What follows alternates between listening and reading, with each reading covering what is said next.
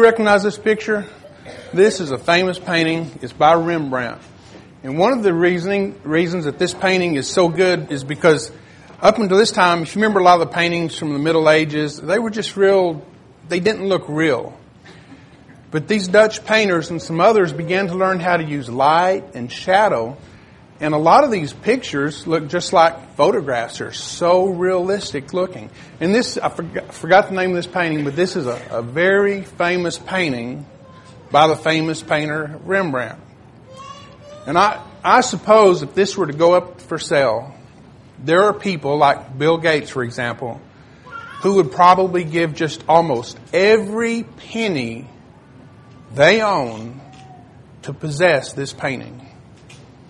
That's how priceless this painting is. But I want to show you another painting or a picture that's worth even more than this, and I have a copy. You can't see this too well. Can we dim these lights a little bit, maybe? Um, this is a head, and these are two eyes here and a little mouth. There's two hearts over this. And here's another little body, eyes and a mouth and hair. And I'm not sure what this is down here. These maybe are bugs. And up here it says Adelaide, 5, 23, 15. And I've saved this picture. I've got uh, a shoebox under my bed. And when she gave me that picture, I put it in that shoebox. And I've got shoe boxes in the attic with other paintings very similar to this from her mom and her sisters when they were four and five years old and first started learning to draw. Now, as priceless as this painting on the left is, the one on the right is much, much more special to me. And you probably got drawings from your kids or your grandkids. And the reason this one is so special to me is because she is special to me. Now that is, artistically, that is pretty much worthless. I mean, if you took this to an art instructor in college, he just, there's nothing good about it. There's nothing good he could say about this probably. Whereas this, there's probably been books written on this paintings and others like it. But the one on the right is the one that's special. And that's what I want to talk to you about this morning. You know, there's lots of verses, and I've used them quite often. I've heard Mike McCorkle use them and others. There's verses like uh, Isaiah where it says all of our righteousnesses are as filthy rags. And we talk about how the fact on our best day, the best things that we can do and say and think is nothing to God. Heaven is my foot, uh, uh, footstool. Earth is my throne. Where's the, the cathedral you will build me? There's nothing we can do to impress God. There's another verse in Luke, I believe, that says, when you've done all that you've been commanded, say, we're unprofitable servants. We have done that which was commanded. When we come to church and we worship God, when we give money, we give money to the Red Cross and Church of Christ India, and when we go visit the sick and in the, the orphans and stuff like this, that's nothing great. We were told to do that. It's nothing great when our kid cleans up the room. I told you to clean up your room. Now, if they bring mom flowers, that's special. When you tell them to clean, We've just done what was commanded. And so we kind of, or at least I, and I figure a lot of you, probably come away thinking that uh, in God's eyes, eyes, we're just pretty worthless. All our righteousnesses are as filthy rags. So I want to talk this morning about some verses. And if you want to want to go away feeling good, highlight these verses in your Bible or make a list so you can refer back to them. The first verse I want to look at is in Romans chapter 5 and verse 6. You just put a bookmark there in Romans chapter 5. Paul writes, When we were still without strength, in due time, or at the right time, Christ died for the ungodly. For scarcely for a righteous man will one die, yet perhaps for a good man someone would even dare to die. But God demonstrates his own love towards us in that while we were still sinners, Christ died for us. So the Bible states very clearly that God loves us just like I love Adelaide. And we're very special. We are so special that He gave His only Son and He died for us. Revelations chapter 1 and verse 5 talks about Jesus. says to him who loved us and washed us his own blood. Now we'll make a lot of sacrifices for people. We'll give some of our time or some of our money. But most of us are not going to give up our lives for someone else. Maybe we may eventually do that, but we're probably not. This talks about Jesus who loved us and washed us in his own blood. There used to be a family that went to church in Gunter. They were from Oklahoma. I think they go to church in Oklahoma now. And they had, I can't remember how many kids they had. They had quite a few kids. And the mom got pregnant with another kid, but then she found out that she had cancer. Now, most cancer treatments don't involve getting rid of the cancer. They involve killing just almost everything in your body, hoping it'll kill the cancer before it kills you. And so that's what she's going to have to go through. But she was pregnant. And you know how um, um, sensitive unborn babies are to medicines and stuff like this. And you know what she did?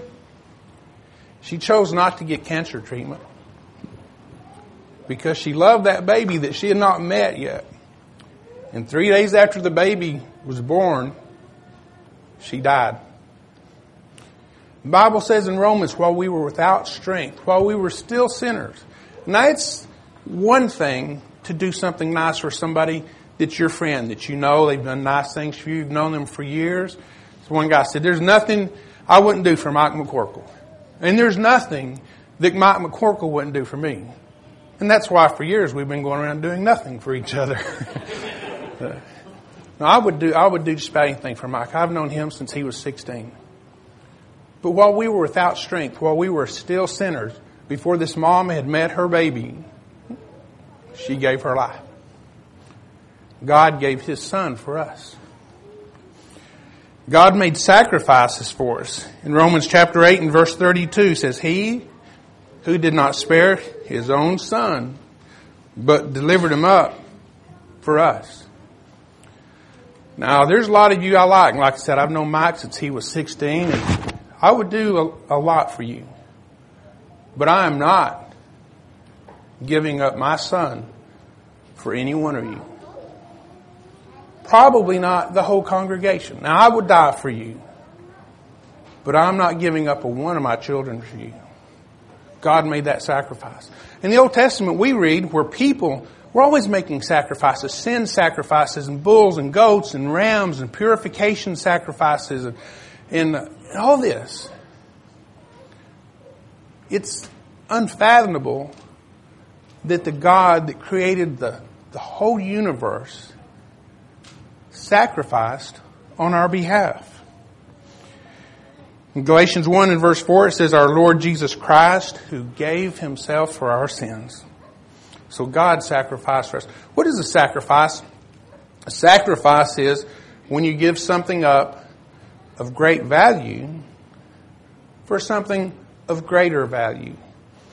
If you have money withdrawn from your check or make monthly contributions to a 401k or to a retirement fund of some type, what you're doing is you're giving up money that you could use right now to go out to eat, go on cruises, go on vacations, buy a bigger, nicer house, a new car, whatever, in the hopes that in the future this money will grow and you can quit working at a reasonable age and have money to travel and buy cars and houses and stuff like this. You make a sacrifice. You give up something that's of great value for something of greater value.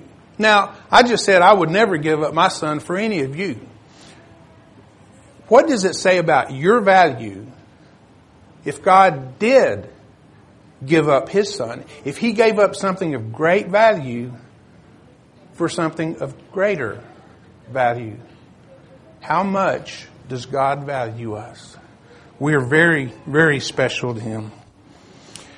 Jesus said in John, uh, John chapter 15 and verse 14, No longer do I call you my servants. In Matthew 12 and verse 50, He says, Whoever does the will of my Father is my brother. The Christ that came down from heaven and was crucified and was resurrected, resurrected, the one that did all those miracles, He's calling me his brother. He doesn't call me a servant. I'm his brother. How special do you have to be for someone like that to call you their brother? Again, uh, 1 John chapter 3 and verse 1. Behold. To behold means to notice. Look at this. Stop and think for a second. Pay attention to this. Watch. Behold, what manner of love the Father has bestowed on us that we should be called the children of God. Amazing. The one who in six days could just speak things into existence. And he's adopted us and he calls us his children. How valuable are you if God calls you his child? What I look out in the audience now, and this is just about as average a crowd as you could find. There's no trailer trash here. There's no rich people here. We're just pretty average. There's nothing, I don't see any Robert Redfords or Miss Americas or Hollywood stars or anyone, from, just as average a group as you could get. I remember we had a foreign exchange student come from uh, France and she stayed with us three months. And one of the very first things, maybe the next day after she got off the plane, we went down to where Dick and Margaret Moorhead live and we went to a bluegrass festival. And you talk about rednecks and trailer trash. These women, big hair and everything. This was quite a group, you know. And Pauline, all she had seen about the United States was, uh, you know, movie stars and television and stuff like that. And she was just looking around. and I said, told her, I said, this is pretty much typical American, typical America right here. What does God see when He looks at us? Well, Peter says that when God looks at us, He sees a chosen generation. Remember in the Old Testament, the Jews were God's special people, and He pretty much ignored everyone else. He even sent the Jews in to destroy other nations because the Jews were the chosen nation. But now God says that you're the chosen nation. When God looks at us, He doesn't see average people. He sees a royal priesthood.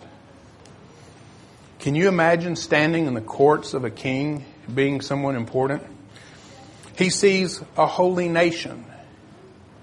He sees his own special people. We are of great, great value to God. And we should never forget that. And then because we are of great value, He cares about us. Remember the song that we've sang since we were little kids says, Oh yes, He cares. I know He cares. His heart is touched with my grief. God cares about us. You remember when Moses went up on the, the mountain and he was up there talking to God and God gave him the Ten Commandments and other laws.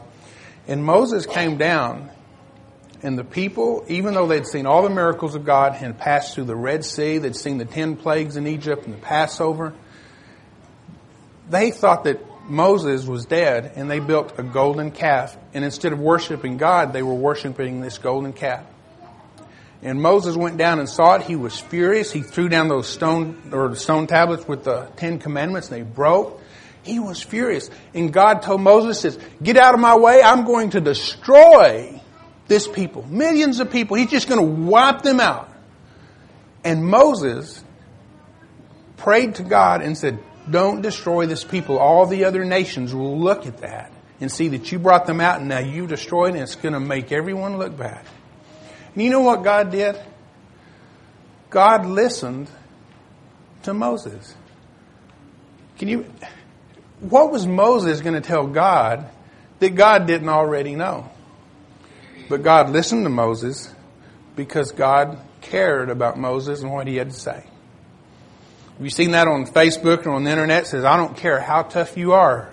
When a two year old hands you a telephone, you say, hello? because you care. What happens when a, a little kid comes to us? We, we get down on our knees so we can talk to them eye to eye, so they won't be intimidated by us because we care. The two year old's not going to tell us anything, but we love them and we care about them. And God cares about us. And so when we pray to God, God listens. He knows what we need, He knows what we're thinking. There's nothing we can tell God, but He cares just like we care about a little kid. Jeremiah chapter 29 in verse 11, of course this is the Old Testament, but God talked about the Jews. He says, For I know the thoughts that I think towards you, says the Lord, thoughts of peace, not of evil, to give you a future and a hope. God cares about us. He wants to know what we think. In Romans chapter 8, uh, in verses 38 and verse 39,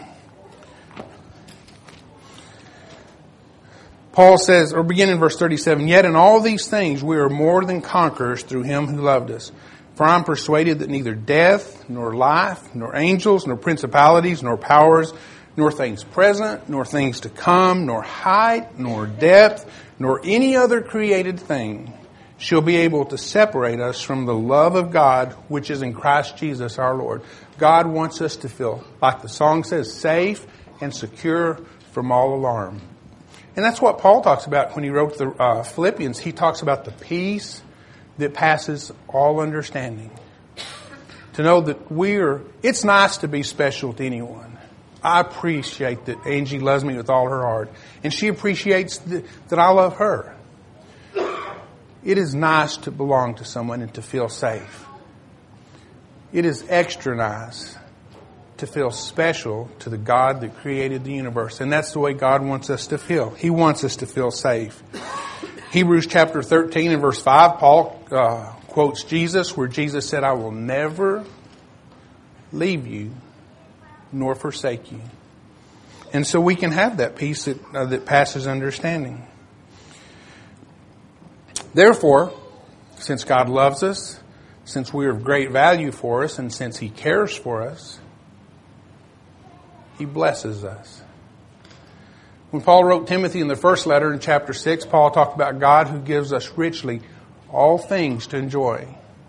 I think I may have mentioned here a while back, Jay Henderson and I were talking about this, and I said, uh, Jay said he thought it meant um, maybe spiritual blessings. I can't remember. And I said, well, I think it means like rainbows and flowers and mountains and trees. And then we looked at each other and said, maybe he means all that. Well, that's what it says. God who gives us richly all things to enjoy.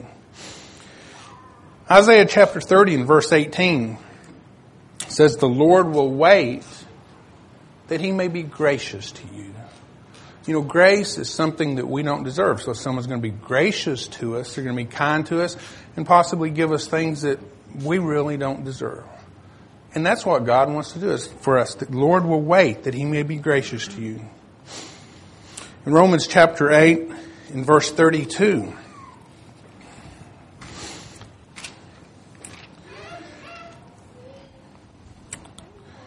It says, talking about God, says, He who did not spare his own son, but delivered him up for us, how shall he not also, how shall he not with him also freely give us all things? The Lord wants to do good. Do you like to do you like to buy a little kid candy and soda pops and take them to the circus? Of course you do.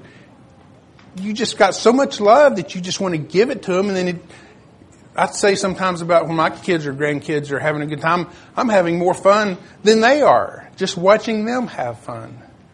God likes to do good things for us. He blesses us. One of my favorite verses, Ephesians chapter 3 and verse 20 says, Now to him who is able to do exceedingly abundantly above all that we ask or think. We would use the, the phrase, uh, in my wildest imagination.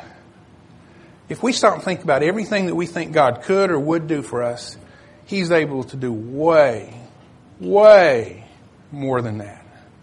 God likes to do things for us. Romans chapter 5 and verse 5 says, The love of God has been poured out in our hearts by the Holy Spirit who was given to us. You remember in the temple, they had, it was divided into the holy place and the most holy place, and there was the veil. It'd be kind of like, this is the holy place and this is the most holy place, and there was the veil there. And once a year, the high priest went in to offer sacrifices for the people's sins. And inside was an ark. An ark just means a box. And, and I think there were several things in this box, but the top of the box was called the mercy seat. And God's presence came and sat down on this mercy seat, and symbolically that's where God lived inside this temple. But the verse I just read says, The love of God has been poured out in our hearts by the Holy Spirit who was given to us. What do you mean it was given to us? Well, you remember also in 1 Corinthians, Paul says, Your body is the temple of the Holy Ghost. No longer does God live on the, the mercy seat, but through the Holy Spirit, He lives inside us. God cares about us. He wants to do things for us and bless us. And so that's why Paul said in, uh, he, well, let's turn and read it. Hebrews chapter 4. Um, let's see. Verse 16, maybe, verse 14. Talking about Jesus, Paul says, seeing then that we have a great high priest who has passed through the heavens, through the, uh, through the heavens, Jesus, the Son of God, let us hold fast our confession. For we do not have a high priest who cannot sympathize with our weaknesses, but was in all points tempted as we are, yet without sin. And then Paul says, let us, seeing that, that God has done these things for us and Christ has done these things for us, let us therefore come boldly to the throne of grace that we may obtain mercy and find grace to help in time of need. When we pray to God, we don't have to, to be ashamed and like a whimpering little puppy and scared and sheepish and say, oh, I know I don't deserve these things and I'm worthless and I'm no good.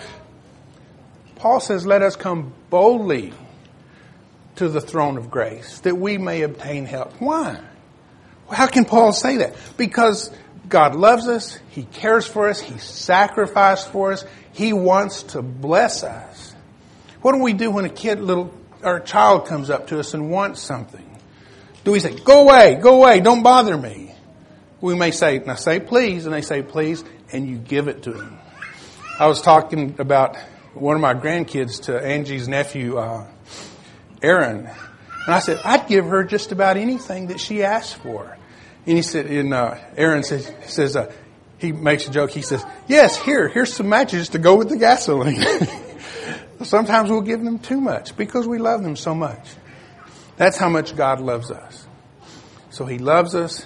He sacrificed for us. We're great value. And He wants to bless us.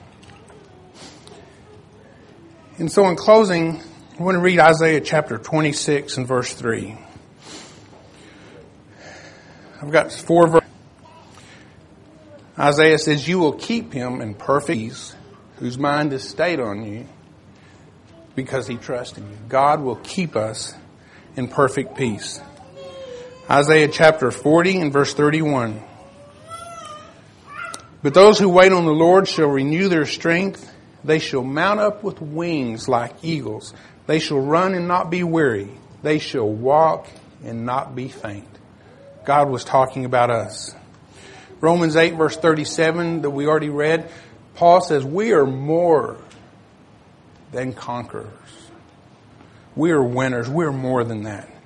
And then one of my favorites is found in Joshua chapter 1, just before the people were going to go in and, uh, and take over the land. And even though this is an Old Testament, all these other verses say together what was told Joshua, or what Joshua said here. Or I guess this may be, yeah, this is Joshua talking, I think. Joshua 1 and verse 8. This book of the law shall not depart from your mouth, but you shall meditate on it day and night, that you may observe to do all that is, to all that is written. For then you will make your way prosperous, and then you will have good success. Have I not commanded you? Be strong and be of good courage. Do not be afraid, nor dismayed, for the Lord your God is with you wherever you go. I hope you'll wrote these verses down and will look at them and think about them and feel better about yourself and your neighbors and just life in general. And don't forget all that God has done for us.